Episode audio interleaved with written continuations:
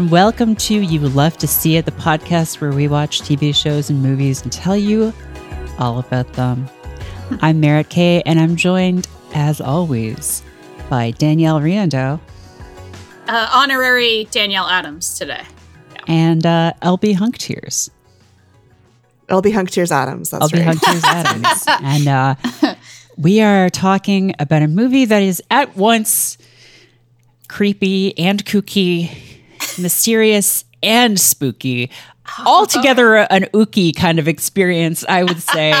Uh, we're talking about the one, the only Addams Family Values, a 1993 satirical black comedy film directed by Barry Sonnenfeld and written by Paul Rudnick.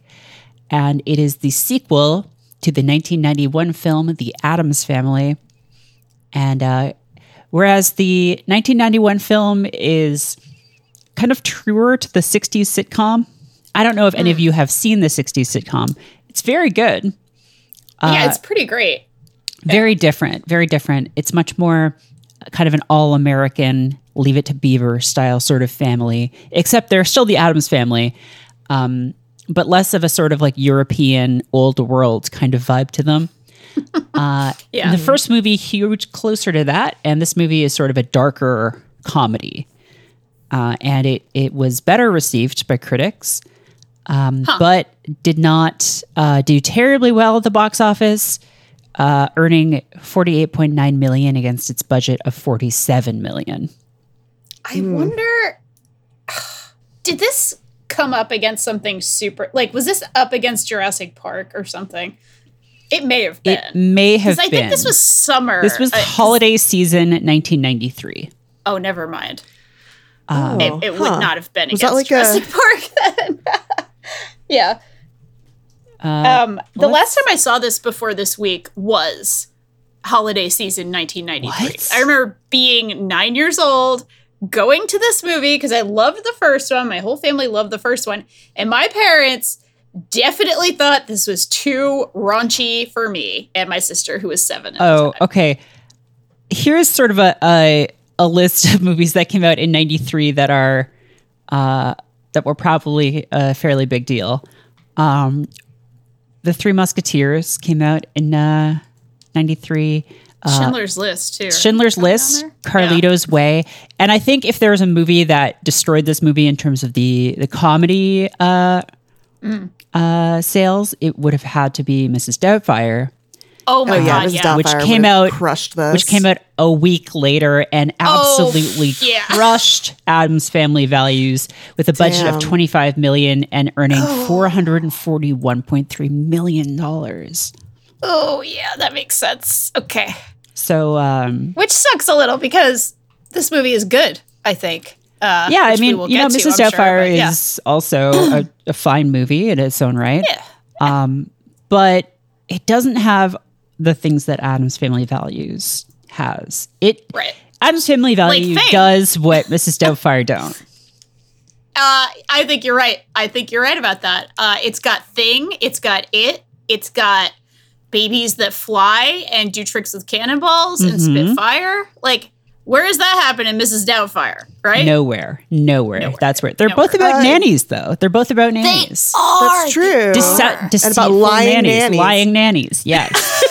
so, uh, the the central plot of this film revolves around uh, the fact that Gomez and Morticia have had a, a baby named Pubert. Fantastic name. And I gotta say, when I watched this movie again, something that really struck me was the pacing of it, like how fast it just gets to things. It's just like, Yeah. oh, they're having a baby now. Oh, they're doing this now, and like that's kind of refreshing because I feel like movies now are really like you just have to follow the character around and like they do the thing and then they do this thing and they do this thing. Whereas this is like. No, we're just cutting. We're just cutting. Like, oh, Yep. h- how long has passed? Like weeks, days? We don't know. Just go, go, go, go. Kids don't have an attention span. We only have 94 minutes. Go, go, go. I, yeah, I kind of love that about this. It's like a very cartoonish, manic energy that kind of Yeah. sits with the whole thing. Right, right. And um so the thing that I that I noticed about Pubert is like first of all, they named their child Pubert, which is very funny. Um, but the scene when Gomez like bursts out of the uh, the hospital room and they're like, "Is it a boy? Is it a girl?" And he's just like, "It's an Addams." I'm like, uh, I thought that was really funny. Um, it's really good. And that and- scene also has a child who's like, and the stork brought mommy and daddy the egg that blah, like this stupid bullshit like uh-huh. thing that people explaining tell it children to about Wednesday babies. and Pugsley. Yeah. And Wednesday, who by the way is the star of this movie in my in Oh. my mind, Wednesday is the star. Listen, there Uh, are a lot of stars in this movie. There are, there are. The sky yeah. is bright with the stars in this movie, and we're going to get into it. Obviously, there's the bigger names, but there's a lot of like stars who would go on to like TV roles who are like really great in this movie too. But So uh, This movie right. was cast by the gayest person of 1990. uh, honestly, yes, truly, truly. right. the person who said, like, I, you know who's going to be a great police officer? Nathan, Nathan Lane. Lane. He's the most credible cop that we can find. that was in the room today that we were shooting the movie. in. It happened to be showed up. having drinks with us today. oh, what? You need someone to play a cop? Well, I guess I can do it. Um, I love it. wow, Nathan The, Lane's uh, here with us. I, yeah, wow, he is. Nathan I, Lane, I couldn't oh my believe it. See, I I also um speaking of weird roles for uh, Nathan Lane, I saw him as Ed Koch in um uh, Angels in America Oh shit! uh, when it was uh, back here a few years ago. So That's he's awesome. he's sort of you know the the homophobic villain of that play, and that was Nathan Right. Lane, and uh, he did a great job. That's kind Roy of awesome. Cohn. I don't know what I said. Roy I said Ed. I said Ed Koch. Ed think. Coke.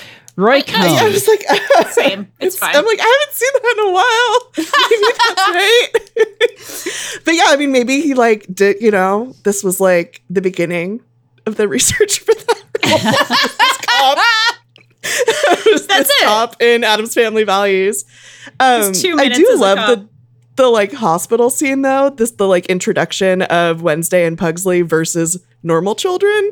That It is, plot is great. Yeah. um where yeah where wednesday just says oh your parents did all this stupid bullshit with angels our parents had sex And it Yeah. like cuts on that. It Oh. like breathes on It's that and then cuts It's on great. It that. cuts and right it's on so good. And I'm pretty sure that's like- when my parents, like in real life, were like, "Oh shit, like, Uh oh. What have we gotten into? fuck." yeah. um there's something about this that like about this movie that feels very true to the addams family's roots as like a one panel comic Mm. Hmm.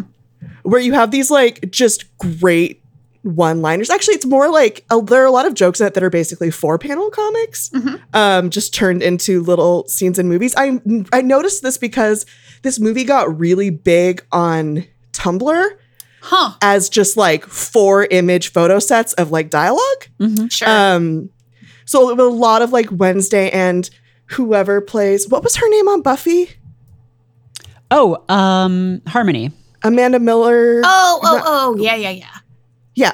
Uh a lot of like the two of them bickering and camp and all like the bad camp stuff got turned into these like four panel image sets on that did really really well on Tumblr that made me remember what them like I actually don't even know if I saw this movie as a kid. Did you so you saw this when it came out Yeah, in theaters.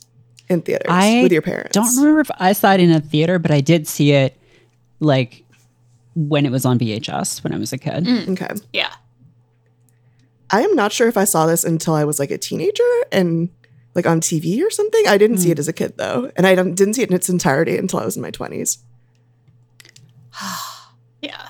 I know. I, I was a can't believe big it Addams feels like Family an LB. kid.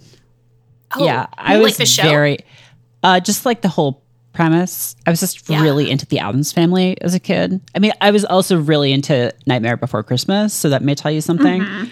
Um, Yeah. But I don't know. I always loved the Addams Family, like, and I think my appreciation for the whole concept has only grown as I've uh, gotten older Yeah. because Absolutely. in yeah. pretty much every manifestation of them they are the joke is always on the supposedly normal people, right? Like Yeah. they are like the the freaks and like the outcasts and like yet they are they model like the they're like the only good heterosexual like family. They really are. Yeah. like they lo- it's like the joke is like oh that he loves his wife and like uh that like he loves his kids and uh it's just like And then he's really happy.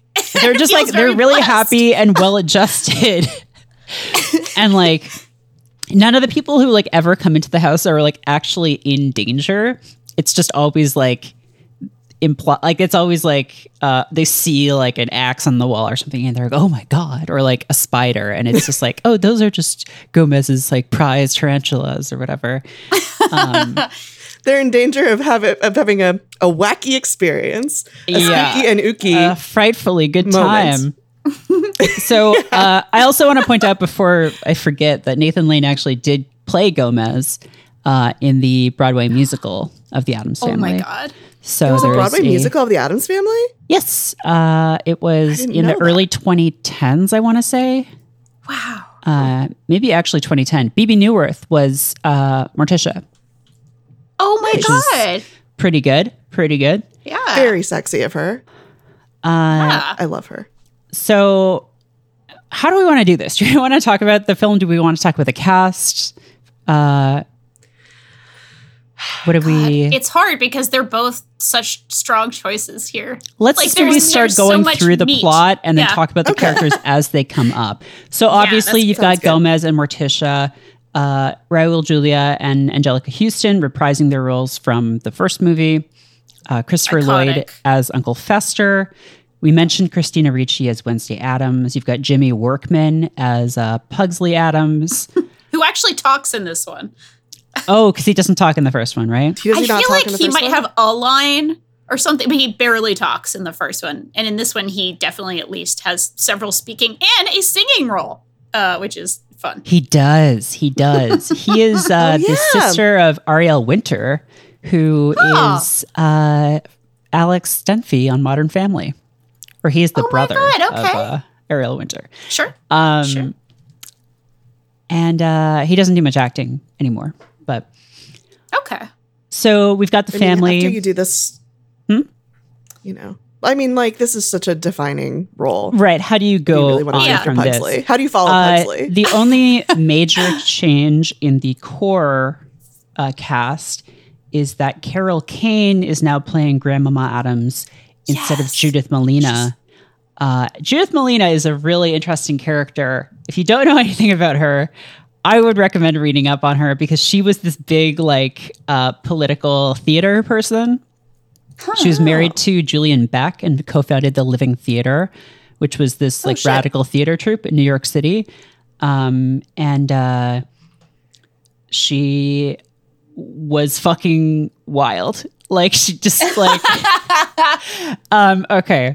So just I know this is an aside, but um so in the 60s the IRS was like after the Living Theater and uh she was convicted of contempt of court because she went to court dressed as a character from The Merchant of Venice and tried to use a similar argument as the character in that play uses.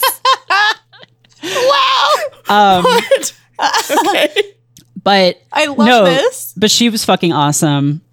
Uh, yeah, she was this like amazing figure, and um, you should definitely look her up. But we ha- we have Carol Kane, the iconic Carol Kane as Grandmama Addams.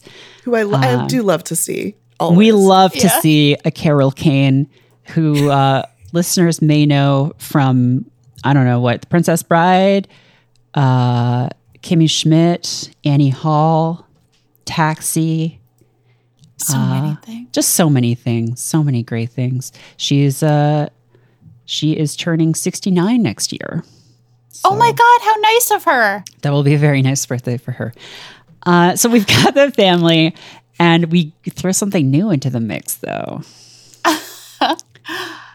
we've got uh, we've got a new character on the horizon who uh, has um, become aware that Uncle Fester is a very rich man, And um, that's the thing with the Addams family is they're always like nebulously rich, but like they don't really care about money. Like they live in this big house, but like they don't like throw their money around. Like it's never really clear where the money comes from. Like it's just nebulous old world money, I guess. Um, Right. I don't know if they ever mentioned why Fester is so rich, but I've I wa- my first question watching this um before all my notes just turned into me saying uh, the b- about the person you're about to Uh-huh. st- talk Yeah, about yep, just that person yep. over and over and over again is why are they so rich? Why are they so Where's this rich? money from? What did they do? It can't be anything good, right? it can't be anything good. I Maybe it's like neutral.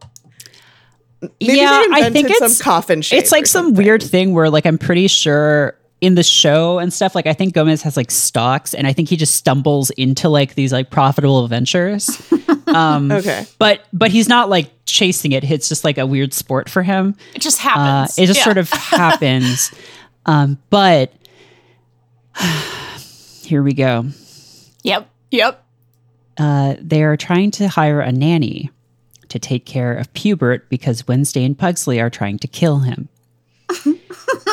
and uh, I, I love do you want to say that? infanticide as the inciting incident of the Yeah, uh, yeah, I love that. I it's do want to point out that one of the uh, one of the nannies they interview is Cynthia Nixon, Yes, it is. Yes, it is. which is the very first important. nanny, the first hippie nanny. the first nanny, actually also, like a pretty cool nanny. yeah, she is actually kind of cool. Yeah. we also skipped over the fact that David Hyde Pierce is the delivery room doctor. Oh yeah, Oh, right. so many weird cameos in this movie. um, but they go through all these nannies, and we get to Debbie Jellinsky, played by Joan Cusack in a role that, uh, in a career of wonderful roles, is just maybe the most attractive that anyone's ever been in a movie. yeah. I don't know. I mean, obviously, Morticia, Anjelica Huston is Morticia is, is incredible, but just like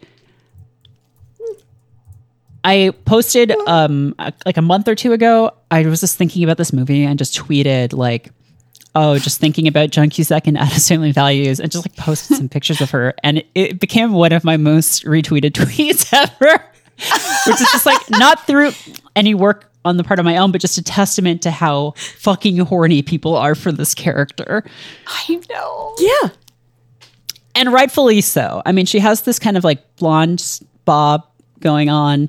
She's got these dresses with this cleavage that is just fucking crazy. Um, She's playing this role of Exclusively like, off the shoulder. oh my god, always All off, the, shoulder, dresses. always off the shoulder. Like the shoulder is a barren no man's land. um, it's it's a nature preserve. Um, and uh, she's playing this role of like this really sweet nanny, but she is a serial killer who marries rich men and then murders her. Uh, she's a black widow. And uh, she seduces Uncle Fester. And uh, the kids, obviously, well, Wednesday, Pugsley is not very smart, but Wednesday is a smart cookie. and she sort of can tell what's going on. And so Debbie concocts the scheme of I'm going to send them to summer camp and uh, get them out of the picture. So they get sent to Camp Chippewa, which is the same name as a camp that I went to when I was a kid. Oh my god. Really? Yeah. Was Um, it like this? Uh, well, uh, a little bit. All I remember is that I got heat rash and I wanted to go. home. Oh no! I was like, I hate this. I don't want to stay overnight in a tent. I want to go home and uh, drink a soda and uh, read a comic book. Um, this summer camp. Okay. Now we got even more. We got so many more characters to talk about, y'all Oh my god. Yeah. because we've got the summer camp is run by the Grangers, who are played by Peter MacNicol and Christine Baranski as the most deranged white couple in the world. Like the most deranged yuppie. It's like they're like the pinnacle of in the 90s when like because yuppie was like the term in the 90s that got thrown around a lot like we don't really use that as much anymore today but they are the embodiment of that trope Um, Just putting in some real work here. Um, I forgot.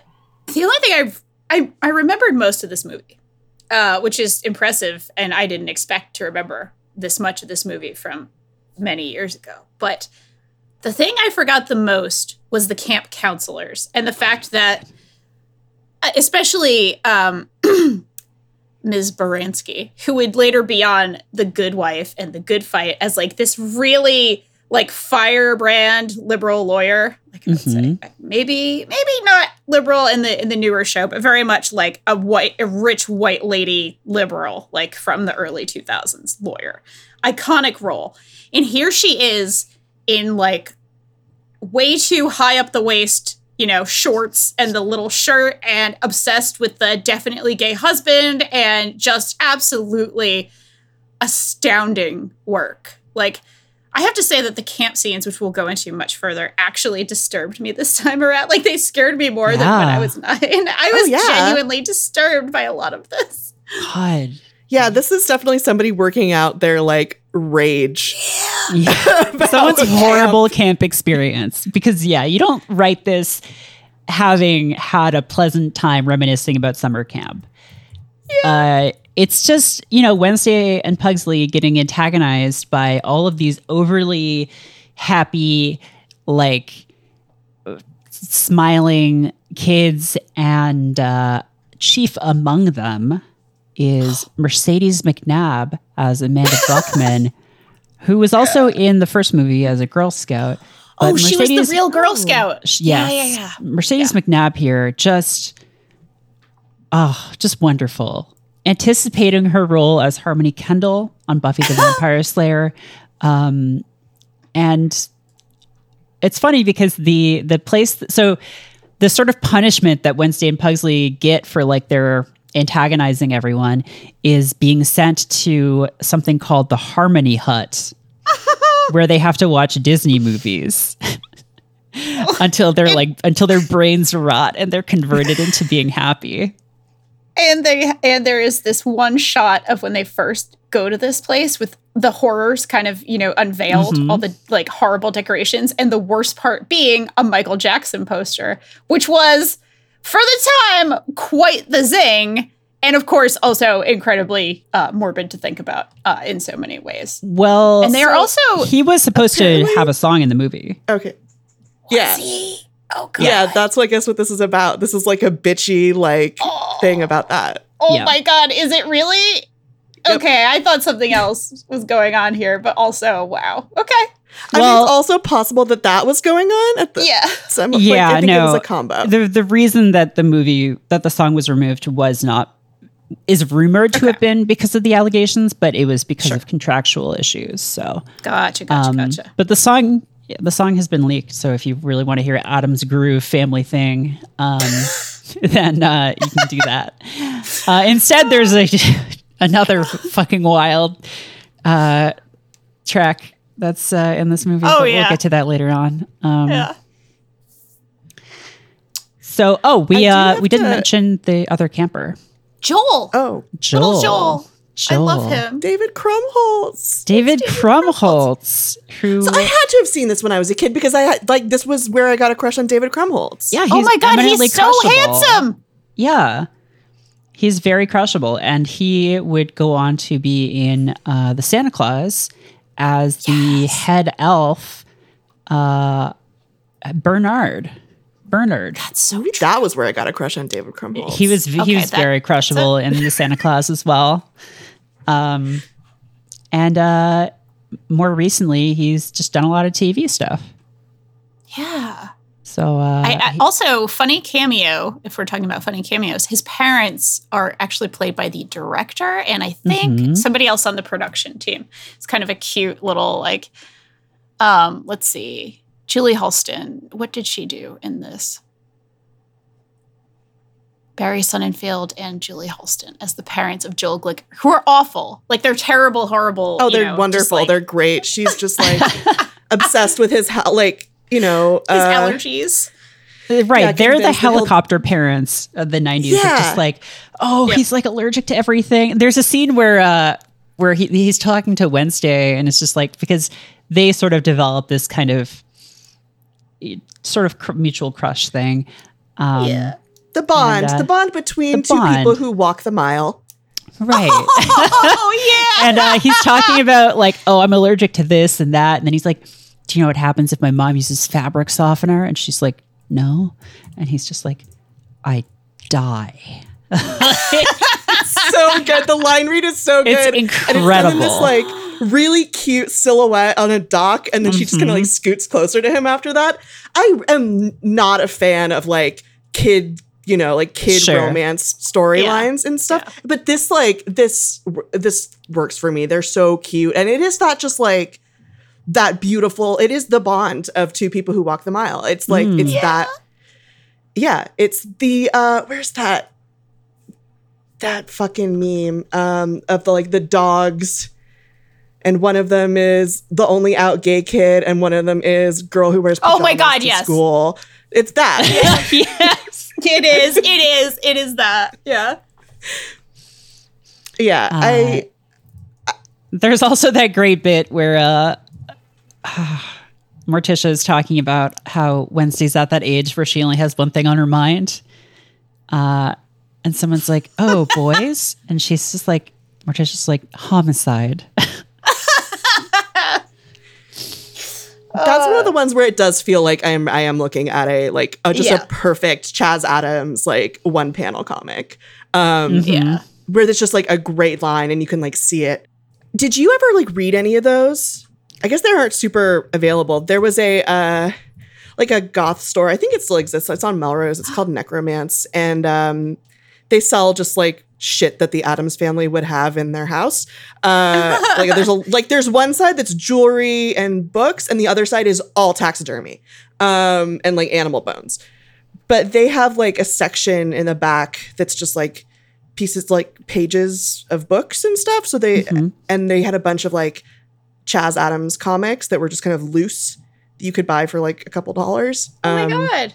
Which would often be what I could afford at uh at Necromance. So I like and they would I don't know. I, there there have been times where I was just like able to uh um they just would let me like look through all of them.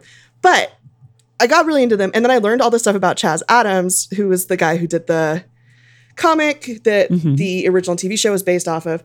Weird fucking guy, but especially weird in terms of this movie because like his whole deal was that first of all he married two women both named Barbara.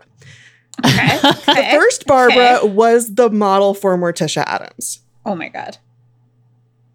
The second Barbara maybe tried to kill him for his money. Oh my god.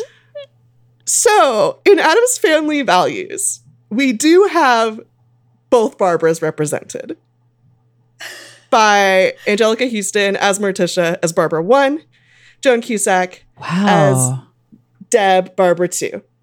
Wow. uh there would like somebody yeah i guess uh she bought a life insurance policy on him and like it was very suspicious looking and someone interviewed about it i think like an insurance person interviewed about it said like yeah it really reminded me of that movie double indemnity have you seen that Oh my god. oh my god that marriage did not last um wow. but yeah, that was the and she was like the she was his wife like when the Addams Family TV show was on. Um and she was very very very involved in that. Huh. Oh my god. Yeah, he was uh he was uh, something of a, a player, I believe. Um, Oh. He was seen out with Greta Garbo, Joan Fontaine, and uh, Jackie Kennedy. Oh my god. Yeah. Which is so like specifically like m- MILFs. Mm-hmm. Mm. Mm-hmm. Mm-hmm. That's what he was I into. guess like how old was he? Oh, okay, he was born in 1912, so they weren't actually older than him. but also Morticia is the ultimate, ultimate, ultimate MILF. Oh yeah, Like nobody has ever been more MILF than Morticia Addams. Like she is she's so hot and her husband is so hot for her. And I just have to say, I just want to briefly mention this. Um, there is a really great date scene uh, for Fester and also uh, Morticia and Gomez, of course, have their date as well. And we've already said that they are the only good heterosexual couple, which is true. Um, but it's also like really incredible because the way they deal with jealousy, the only time jealousy ever even comes up is while they are doing a hot, sexy dance in their weird cavern restaurant. And, you know, say a man looks at Morticia. Well, the way Gomez deals with his jealousy is to just dance even harder and dance so hard, in fact, that Morticia, you know, literally lights up fire on the floor.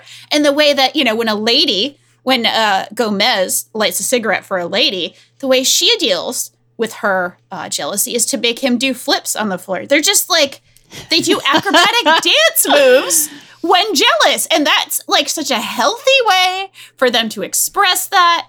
They're they're so into, you know, their own beautiful little kinks with literal ball and chains. Like it's just so beautiful. And I just have to say, like, truly, truly an idyllic couple uh, in every way. They would be insufferable if you did have to be around them. Mm. Um, in real Or if life. they I were your do to parents. note If that. they were Or your if they were parents. your parents. That would be hard.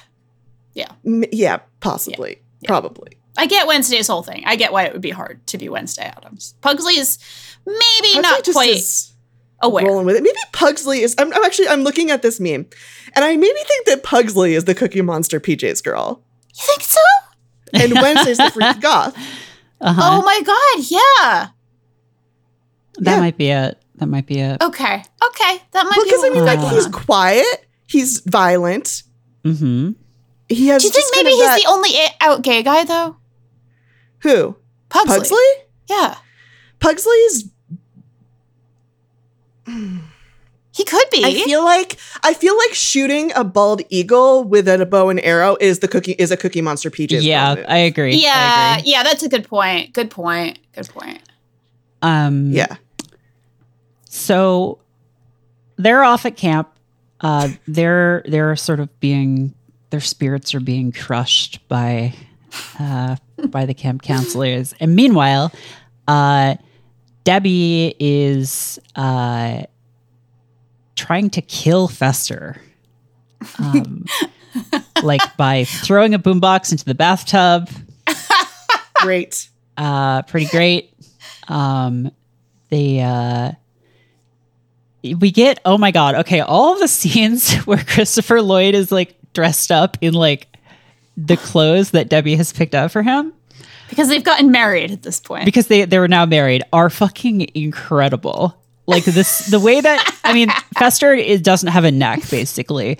Um and like he looks more normal in like his weird robes that he wears all the time but then when he's wearing these like white suits and has this like fake wig like this like weird like wig It's on supposed to be hair plugs, right? i guess yeah Because she mentions a scab, yeah and that's yeah. why it's itchy, which is a nightmare. yeah But yeah, his like he just has this lumbering like I guess that the body they give Christopher Lloyd, first of all, Mhm. is like just to make him look this like this kind of barrel man. Pretty Um, Michelin Ma- Michelin Man esque, I would say. but there's like there's no it's just kind of like a It's just of he's just wearing lump. a barrel underneath his robes. Like, it's not a human body shape. It's just like he's just yeah, a cask of a man.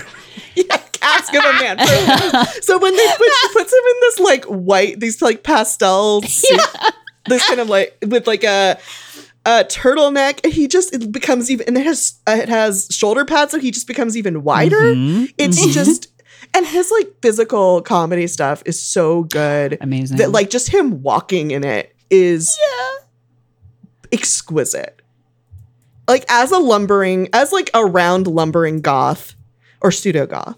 Like I'm a big Buster fan, and like yeah, I, I just really there's something wonderful about him in those stupid outfits, and like Oh, yeah. that the mansion they move into. So like Deb fails to kill him because she tries to electrocute him, and as we all know, Uncle Fester loves being electrocuted.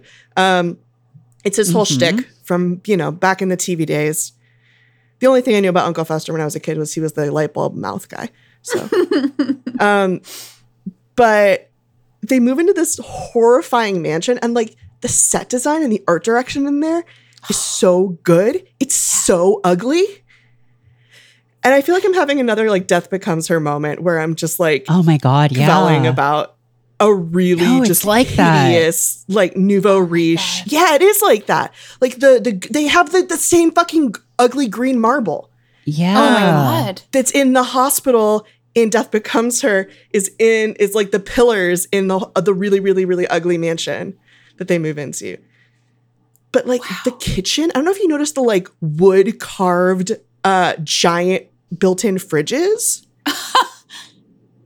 Nightmarish. Like uh, other than the other than the stuff at camp, that kitchen is the scariest thing in this movie. Yeah. So good. Oh Pitch God. perfect. Uh, we have we also have extra conflict here because uh, Fester leaving and being married to Debbie because he's in a, a form of of uh, like sexual like subservience to her because he's he, in order to get laid he had Oh, to promise not to see his family anymore. yeah, and he's so horny. the baby. Yeah, Pubert gets sick, uh, which means uh, that he looks like a, a, you know, like a blonde, blue-eyed, chubby baby. And Gomez gets sick too. He gets like depressed and is in bed, just like dying because he can't see his brother. and Morticia has a scene with the baby where she reads from the Cat in the Hat Oh as if it was the most mournful thing. the grandmama has a great bit too uh, at that part when Morticia's just like, "My baby is sick. My husband is dying. What am I going to do, Mama?" And she's just like, "Well, you've already got a black dress." it's so good. It's so good. uh, meanwhile, at camp, Wednesday is cast as Pocahontas in Gary's Thanksgiving play, uh, in which the he wants the pilgrims and the natives to just sort of vibe together and uh, just sort of be friends in a revisionist vision of history that never happened. Uh, but the uh, the play is turned upside down by uh, because Wednesday was uh, it was all a farce. It was a it was a she only uh, accepts the role in order to subvert order. this terrible racist Yes. play. Yeah. and uh, she gives this kind of speech about just like uh, as Pocahontas, as of just like oh you your people have like just like enslaved and and murdered my friends and family, and now you will be punished, and just Yes.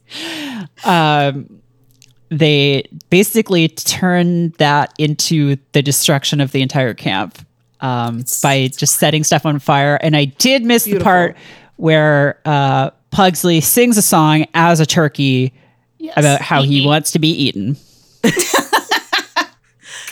you ever like have to did you like okay i do feel like actually this part was very true to my childhood Yes. life Mhm. um and that i was constantly having to do these weird skits and plays that were like some deranged person had written Right. and were nightmares Yeah. Like does am i alone in this or did you Oh, like do you have any specific do you have any specific memories of weird ones because like this was one thing where i watched like oh no i have to ask danielle and merritt about like the weirdest Yeah. shit they ever had to Oh, yeah. act as as children This, this feels like this is a thing that I always saw and see on TV and in movies, like kids' plays. I feel like we never really did this when I was a kid. is it not a canada thing Maybe not. It's it's a more humane way to live. I had to be in Yeah. so many Christian plays. Me. Me. Yeah. I had to be in so many like fucking like religious weird early 90s plays that were this bad almost certainly but they were about Jesus. Like I had to be angel number 3 once in the Christmas play that was about Jesus's birth and my god, I probably know half the song lyrics still. There are like 12 songs in that fucking thing and we had to sing all of them and I had to be an angel and I had to wear white socks, which I thought was kind of gross because I didn't really wear white socks, but I had to wear white socks that year to do that fucking thing. And so many other traumatizing, horrible plays that I had to be in through my entire grade school life. It was, it was like every other week we had to do something like that. fuck It was that's a lot. Christian Christian school kids have to do a whole lot of singing and acting and talking about Jesus. That is a lot of what we do in Catholic school. Mm. This did bring me back to one of mine that I had briefly forgotten about. Um, that was maybe one of the most, maybe the most cursed thing I've ever been a part of. Yeah. um, which was when my Hebrew school did a uh, a Zionist retelling of the Wizard of Oz. Oh, oh, Ah, my God. okay. Yeah, All right. it was a fucking nightmare. Um, my performance as Olive Tree number four, though, was praised uh, by Nell Carter herself as you really looked like you were trying. Wait, who said this? she would like in the nicest way, like you were like really like she. I did not think she was a fan of the play. Um, but she did it. She like went to my synagogue and like was very always very very kind to me in the way that one is kind to a child that they see is clearly having a bad time. yeah, she was like, Wait, "Oh no, who, but who really was like this? I missed. I missed Nell the name. Carter, the Oh the actress. Yeah. Uh but yeah, that was and it really was the same fucking vibe of like all the like popular kids got like name roles and like everybody like and all that like weirdo outcast kids, like everyone with glasses or who was weird looking or not white got like a uh a numbered role. Yeah, it was this exact shit. Um Nell Carter's kid was also a tree, a Oh, numbered tree. honestly, why. like I wish we could have a school teacher on this podcast to just fucking grill them on like, why do you do this to children? Why? Okay, but my, my actual school, uh, the same year, we did the best thing that any school has ever done, which was uh, a cover of Mambo, a version of Mambo Number Five, except it was about all the Pokemon. okay, that's Okay, good. yeah, we did it. We got Yeah. there. A little bit of Pikachu, a little bit of Pikachu in my life. Wait, did you do that too? No, but Oh, I thought you meant, I thought I didn't quite hear what you said, and I thought you said, "Oh yeah, we did that too." I was like, "Wait, no, that's so cool." It was the same time period. I'm assuming lots of places did Mambo Number Five as the Pokemon. Thank you for letting me digress into this like trip into our childhoods, but I think it's important when we're talking about a movie It's how we such related. as this. Yeah. Yeah. I mean, it's an important part of this. Like, I don't know. I feel like a lot of this is the director and screenwriter just like being very angry about like people they know. It, again, it's like a very uh, Death Becomes Her vibe of like, you're pissed at like a very specific subsection of people either in your Mhm. life now or who were in your life as kids. Yeah. So. Hundred percent. This play, the mo like, it doesn't all. It, it's. It was the 90s. Like, it doesn't all land. Yes, that is. It doesn't that is all land. My only, but like it is real it is it is very well meaning and it feels like it's really doing its best and i guess the whole thing the whole movie was like a uh like the title of the movie is a dig at dan quayle uh, Perfect. Yeah. because dan quayle had said something about family values like and the la riots yes, yes. and how the la riots like went against family values so this was the addams family values of like pro la riots or something like Mhm. maybe not but like no, it's just anti Dan Quayle, Yeah, just anti radical Addams Family movie. Yeah. uh, oh, where were we? Um, We've just had the Camp the Debbie. the camp fire at the camp. Yeah. yeah, so Joel stays behind to like ensure that the camp is destroyed. It's so cute. and uh then uh Wednesday and Pugsley like take a van, like hijack a camp van um back home. Uh Debbie tries to blow up the mansion to kill Fester. Uh he survives because he's like unkillable. And then there's this great scene where she goes to a bar full of sailors and is singing Macho Man. singing Macho Man with Tony Shalhoub. Yep. Tony Shalhoub is there, and he's a sailor named Jorge. Uh, and Yep. he's they're just singing Macho Man. Like that's what she does. That's her like single lady like party. Like this, I I have to be honest. Like this scene to me was like, oh, I guess that's just like what you do when you're like, if these are the things that you can do. You can either like be married and like have a partner that you like live with in a house. and if you're not doing that and you're this old, then you go to a bar full of sailors and sing this song. That's sort Right. of like these are the two And that is lifestyles. true. And that's true. That's what And you can do as a And- woman. Yeah. and we've all learned that. Um, we've all we've all come to terms with that, and it's it's fine. It's good. Those are like two the two paths that you can take. Um, but of course, yeah, Fester is not killed, and then she pulls a fucking gun on him, It's and she's huge wearing too. like this huge gun, and she's wearing this like a- another off shoulder dress with a shawl, and it's just like a huge, great look. Um, Yeah, this moment's very Catherine Tramell, actually, uh, from Basic Instinct. Like the Yes. outfit, the Mm, yes. vibe. It's very like, you know, Catherine Tramell kind of showing her true colors a little bit. At least that's what I saw, and maybe just that's where my brain went. But yeah, I dug that. But uh so Thing helps Fester escape, but uh then Debbie kind of catches up to everyone and ties them all up and uh gives them a slideshow explaining her origin story. Best scene in the movie? This is maybe the best scene My of the whole vote. movie. My vote for best scene. It's yeah, yeah. An incredible scene. This is like the this is a better origin story than like any supervillain. yes, Um, yes. because you know she was a barbie she was a, a ballerina right um it is But did she ballerina get right ballet Barbie? no, she got Malibu Barbie. Malibu her Barbie. Her fucking parents didn't care about her at all. right so they had to go um First husband was a surgeon. sorry debbie no new car this year we have to set an example i just i, just need to love- find Debbie, I can't come to dinner. The Pope has a cold. That's so fucking funny to me. Like the idea, just the, like oh, it's so good. There's such good lines. Like and the line. Like Joan Cusack and Anjelica Huston in particular, like their line Yes. reads are exquisite. Yeah. Ah, and there's so much Sorry. sympathy from the whole family, but especially from Morticia, who is just like yeah.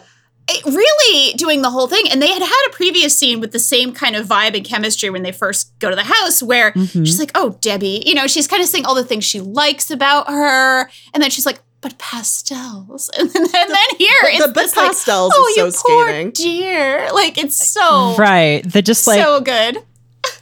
so yeah, she's uh she's just does this whole amazing monologue and then just ends with like, "Oh, you all took me in and you accepted me, but did you love me? I mean, really love me? Like so I killed, I maimed, I destroyed one innocent life after another. But aren't I a human being? Don't I deserve love and jewelry?" Uh and they're all just like, "Oh my god, you poor thing." Um and yeah, what is the line? It's like, "Debbie, you've uh you just you you've broken Fester. You've made him into like a, a simpering man. All that I could forgive, but pastels. um, and uh, they're all just like, "Oh my god, you poor thing." And in the Wikipedia summary, it says they feign sympathy. I think they have real No. sympathy. That's it's real, yeah. sympathy. It's real sympathy. Because they're Um, really kind-hearted people. Yeah, they're like, "Oh my god, you were a ballerina. We see this in you." Yeah. And you got a Malibu Barbie. That's And arson is a valid way of expressing those feelings. Yeah. Um and uh but then Pubert is back to normal somehow and uh does a weird Rube Goldberg machine of like uh ends up flipping the wires and the electricity goes very slowly in the wrong direction and turns and it electrocutes her into a pile of ash and credit cards. This visual is incredible. It's, really, really in, a, in a movie Very of good. great visuals and like visual gags. This is this is a great great visual. very Truly very iconic. good Yeah. and um yeah then we get a few months later and it's pubert's first, first birthday um fester finds a new love interest who is uh, cousin it and margaret's new nanny dementia which means insanity and as fester points out his name means to rot and she is also bald They're so beautiful. And then, yeah, Joel's still in the picture at the end of the movie because Wednesday's like, oh, Debbie was sloppy. I would have just scared my husband to death. And Joel's just like, R.I.P. Debbie. We'll never forget you. um, I don't think that that's how he sounds no, that's exactly how he That sounds. is? he actually kind of does. Yeah. Yeah. Daddy, we'll never forget you. You were, I'm sorry that your parents got you a Malibu Bobby. I'm a 12 year old boy. This is how I sound. That's the thing. And then, Yeah, that's absolutely it. and then the thing, Upsettingly though, also dressed like yeah, for Yeah, he dressed like her dad. he's spiritually a 50 year old man. David Krumholtz was, I think, 50 when he was 12. I think maybe Yeah. he's like Benjamin Buttoning a little bit. So I think he's Yes. maybe become more youthful. Um, but yeah, then uh, he's like putting flowers on Debbie's grave because they they gave her like a grave in the you know in the Addams 'Cause they're family plot because they're kind. And then a hand comes out and grabs him, which is I always thought was her somehow coming back to life, but I guess it's probably just thing. Um, Oh, I thought it's Wednesday doing a spell because she's scaring him. oh yeah, like show to show their crush, to show their you know maybe one day they'll be married, and this is like her first trick on him to scare him to death. Yeah, that's cute. Their first gaslighting. Yeah. Beautiful. so healthy. oh gosh. What a film. Oh, oh, sorry. The last note. Now, the first Addams family ends with a, I think, very fun song. However, the song over the credits here is not is not quite It's whoop Uh, it is, but it's yeah. uh, Addams like whoop, family the parentheses family. whoop. well, that that was a hit at the time by Tag Team. Yeah, Whoop was a Oh, uh, the the actual song, yeah. the actual song Whoop was yeah, a hit yeah, in yeah, '93. Um, so Yeah. they were like, why not Addams Family Whoop? Why not do that? I turned it off before I could really get into that song. Oh, it's I think I made a mistake. it's what you would call an anti-jam, I think. like it gets you feeling like a jam might be coming. It's the soundtrack just to this movie. jam. the soundtrack to this movie is very weird because it's like Yeah. let's just do oh it's like the 90s and everyone's sort of into hip hop and R&B um so let's just cover a bunch of funk songs Right? as R&B or also RuPaul is on the soundtrack so Yeah, I, I'm seeing that. yeah Yes. it's very weird it's a very weird soundtrack um like they have a cover of uh Family Affair by Sly and the Family Stone. yeah. Uh, they have a cover of uh, Isaac Hayes' "Do Your Thing." It's Hmm. so strange. Like it's like not what you would expect. Um, but yeah, uh, I, it's like they were gonna go for a like a fun '60s thing, but they just didn't quite do it right. They're like it's the '90s now, so we have to update it for the '90s, and that's how Right. you do it in the '90s. the first movie did have a fun. Well, it was definitely like a, a like pseudo rap song. It was probably. You know what? I think it was MC fucking Hammer. I think it was MC Hammer who did the song for the first movie. Um, Uh, I also do want to like, point out fun. that in the credits there is a uh, uh, an entry for the theme song for "Disgusting Crimes." It's just called "Disgusting Yes! Crimes" theme uh, because the show where Wednesday, I think, finds out that Debbie is, or it's just like on at some point. I don't know if anyone's even actually watching it. It's just one of those weird things where a TV is on in a room. I Um, think Debbie is oh, watching Debbie's it. and she's watching it, Yeah. yeah. Eating candy in bed and learning about her own murders, Right. right. The show is right. called That's how we learn America's Most. Disgusting Unsolved Crimes. which is a great. It's just it's so good. It's very good. It's It's very Sick Sad World before Daria. yeah kind of thing. yeah it is very sick sad world the whole it the whole aesthetic like the whole kind of sense of humor and aesthetic of this is like this very uh transitional 90s thing to Mm. me where it feels like it's like you're getting into some of that like kind of like later sick sad worldish humor um but it's also like i don't know there's such there's something that's very like kind of old timey about the way like the comic some of the comic timing is and like the way mm-hmm. the zingers land Yeah. that's just like really charming and like just very pleasurable to me as a viewer. I don't know. I, I feel I feel like I'm not describing that well, but no, like no, I, you, I you did. I feel like I don't see th- they don't make stuff like this anymore because and it does feel a little dated because of it. But like I do love this kind of timing and this kind of like humor aesthetic. I guess It's basically screwball. Like it's basically a screwball comedy that has been, mm. you know, lightly updated in a lot of ways. And there is a lot of slapstick in it as well. Like there's a ton of slapstick, especially with the baby and like the stupid, you know, Love visual gags baby. and things like that. But it really is like the cadence is like a 40s screwball comedy in a lot of ways. That sure. but that cousin it baby though is one of the cutest like designs I've oh ever Oh my seen. god, yeah. I want that. I want that as a pet. Like it's so fun. Like if I, I don't want ever want a kid, but if I did have a kid, I would want that kid. 'Cause Just that's the covered in cutest hair. kid I've ever fucking oh God. seen. Yeah, just Oh this like God. I mean, it looks like a Pokemon. It does kind of look like a Pokemon, It yeah. does. Or what? looks Mumbo like number Pokemon. five with what? You know, like Aw. I think its name is what, right? Yeah, Its name no, is what? its child's name is what?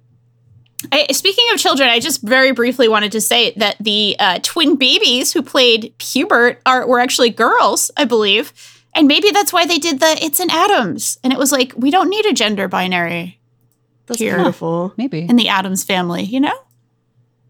I mean, that's what they should just like. That's like if people are like, "Oh no, what should we say?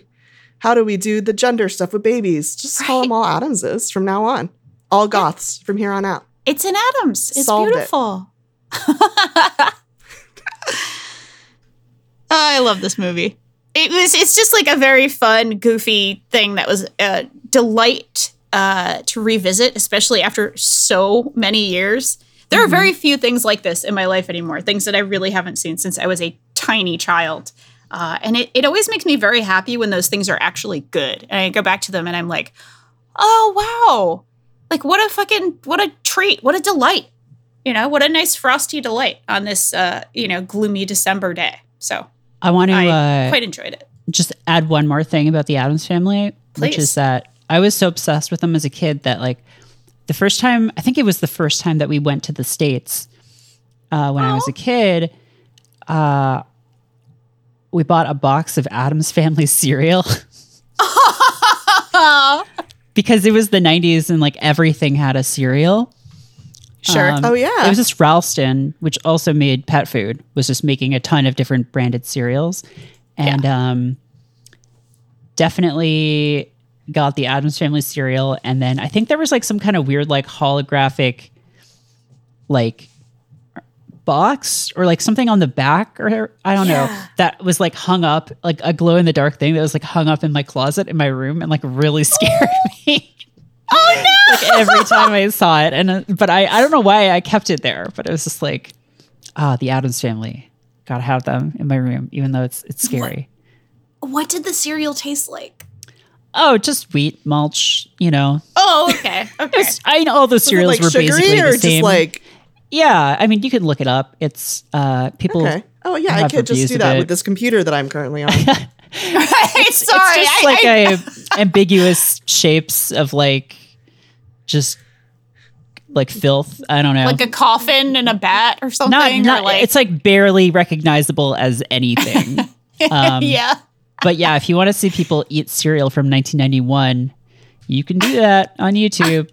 I sure I can. wouldn't do that, but they- Yeah, they get very sick. Very, very sick. yeah. Uh, but you know what won't make you sick? The Addams Family values, because it's good. It is. Yeah. That looks like macaroni and cheese. it really does. It does kind of look like mac and cheese. Actually, Uh, what it also kind of of the reminds me of Yeah. is um, this is gross. Content warning for bugs. If you're listening to this Uh-huh. and you don't want that, wait, can I tell you about a gross thing with bugs? Yeah. Yeah, please. Okay, so when I worked at a sex shop, um, we sold a lot of like Great novelty start items, to a including. story about bugs. Thank you. Uh, we sold a lot of like novelty shit for bachelorette parties, especially penis shaped foods, uh, including uh, a line of penis shaped pastas. And uh, one of them did get uh, like like one batch of them were just completely infested uh, with worm, like little wormy mealworms. Uh, and it did look a lot like this picture of uh, Addams Family cereal. It was Fucking one of the most disgusting. disgusting things I've ever experienced in my life. So Yeah, it so was just like basically- a cursed penis pasta, is what happened. Yeah, like a batch of cursed penis I hate pastas that got those. yeah. I hate that. It's like a whole like cr- a whole pallet of boxes of penis pasta. Oh my god. It was a nightmare. Yeah. In general, I do think that like if you're gonna buy a pasta, I would go with like a more reputable brand um, Yeah. than in a novelty company. yeah. Um, Yeah, don't buy your No. pasta from a novelty company, please. like if you Like- want penis shaped pasta, like maybe try homemade. Yeah, honestly, you can cut the shape. It's not hard. It's not Yeah. that hard. Honestly, do a lasagna. What you could do is do make a lasagna and then just cut the penis shape. Yes. You can get like the penis um, cookie cutters and just like cut out the penis shape in the lasagna. Yeah. Garfield approved. It's perfect. Exactly. It's Garfield's favorite food. penis shaped lasagna. you can even bake it in like a penis shaped baking dish, which they also have. Yeah, of course. Perfect. Problem solved. Problem solved. Very easy. Yeah. I'm really glad I, I was able to sneak this like Me too. I'm sure, you know, I'm sure the Addams the Addamses would love that story. So, They're very body like body positive, I think. Like they're fine with death, they're fine with body stuff. It's all it's all fine. They're a very accepting people, you know?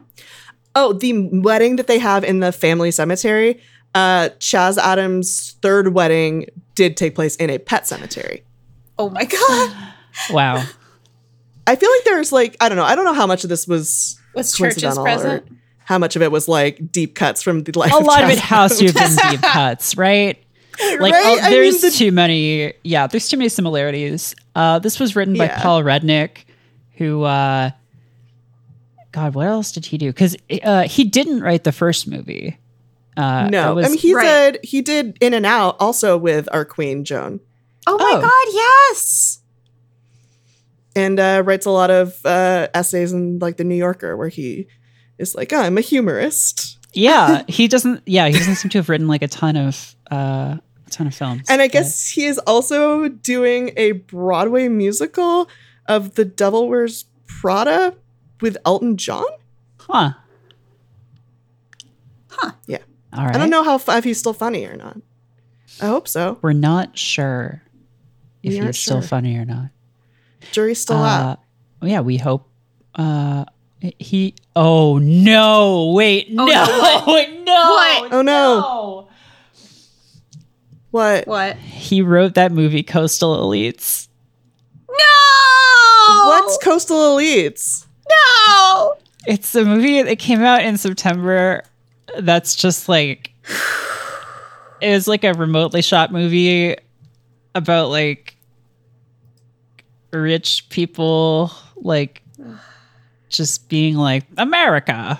Um but it, it's like supposed to like lampoon like rich liberals, but like it it's just like Ooh. not funny and like it's like a by those people too. And so and it was like yeah. Bette Midler, Sarah Paulson, uh, Kaitlyn Dever, Dan Levy, and Sarah- Issa It was Rae. directed by Jay Roach. Yeah. Sarah Paulson, how could you? So I uh, think people are struggling. people's yeah no if Jay fucking Roach is doing this, Yeah. I mean, my man I did the people are having a Austin bad Powers, and he made Coastal Elites. Yeah. That's He it's not even listed in his to. filmography. dark place. We are. It's in a not even dark listed in his. Wikipedia filmography. Wow. It's- Oh Just wow. stops Maybe he after removes it every 2019. day. Yeah, he removes it himself every day whenever it goes back in. Jay is like, I can't believe I did this shit. I, fuck, fuck, I fucked up so bad. Listen, I needed the money. We're not doing I'm AP4. so sorry, wife Susanna Hoffs from the Bangles. Who is my wife, apparently, according to Wikipedia. And Susanna's my like, I can't believe you did this, Jay. I'm so disappointed in you. I shouldn't have been, I don't know, singing in my room for the months that it took for you to make this terrible film. Wow. Fuck. Well, uh, I think that's a good place to wrap. Um, it- go to fanbyte.com. Do we forgive Jay Roach or not? I some crimes can't be forgiven. Yeah. Jay Roach, call in the show and c- apologize. Everyone involved Show. in coastal elites should have to apologize. Um, I feel like, really, all of them, everyone You're involved. for- everyone involved. yeah, Okay, yeah. No, there's no. You should have to apologize for having done this movie. okay, you It's heard her. It's if you uh, had anything to do with the movie Coastal Elites, uh, Call please us. contact us. And Podcasts apologize. at fanbyte.com. And, What if we had an uh, apologies podcast? Oh, People that's apologize for the And bad things they've made. I think that would be Yeah. get very depressing very quickly. Well, You know? On that we'll figure that one out. yeah. yeah, we'll, Um, we'll take that to the podcast chat. Yeah. So uh, go to fanbyte.com slash podcast to uh, listen to all of our other shows. Fanbyte.casa is our Discord if you want to check that one out. Uh, lots of fun discussions happening in there. Or Fanbyte Media on Twitter. And uh, where can people find you all online? LB, go. f- You want to go first? Oh, you can find me on Twitter at Hunk Tears, where I will be retweeting uh, pictures of Joan Cusack and uh, lamenting uh, being a multicellular organism. Mm. Oh, it's tough. It's tough. uh, is tough. I I am also being a multicellular organism on Twitter at Danielle R I. I don't know why I said it like that, but I did, and now we're good. Yeah. Uh, I'm at Merritt K on Twitter. And uh, yeah, I am seeing some of these retweets of Debbie Jellinsky and uh, I'm loving it. Loving this content. Um, God, at the end when her hair's all crazy. Oh my god, Oh my God, So that good. look. It's just It's the ring shot. Oh my God, John Cusack. They just let John Cusack do that. I know. Joan Cusack, I mean, call in, but could not you to stop her? apologize. You So we couldn't can stop thank her. you. Yeah, don't call in and we'll apologize to you. Just for I actually do not think we being all, every, like the That's it. world owes her an apology Yeah. for not respecting Yeah. her enough. I think so too. I think you're right. Well, uh, that'll do it for this one. So until next time, you love to see it. Bye.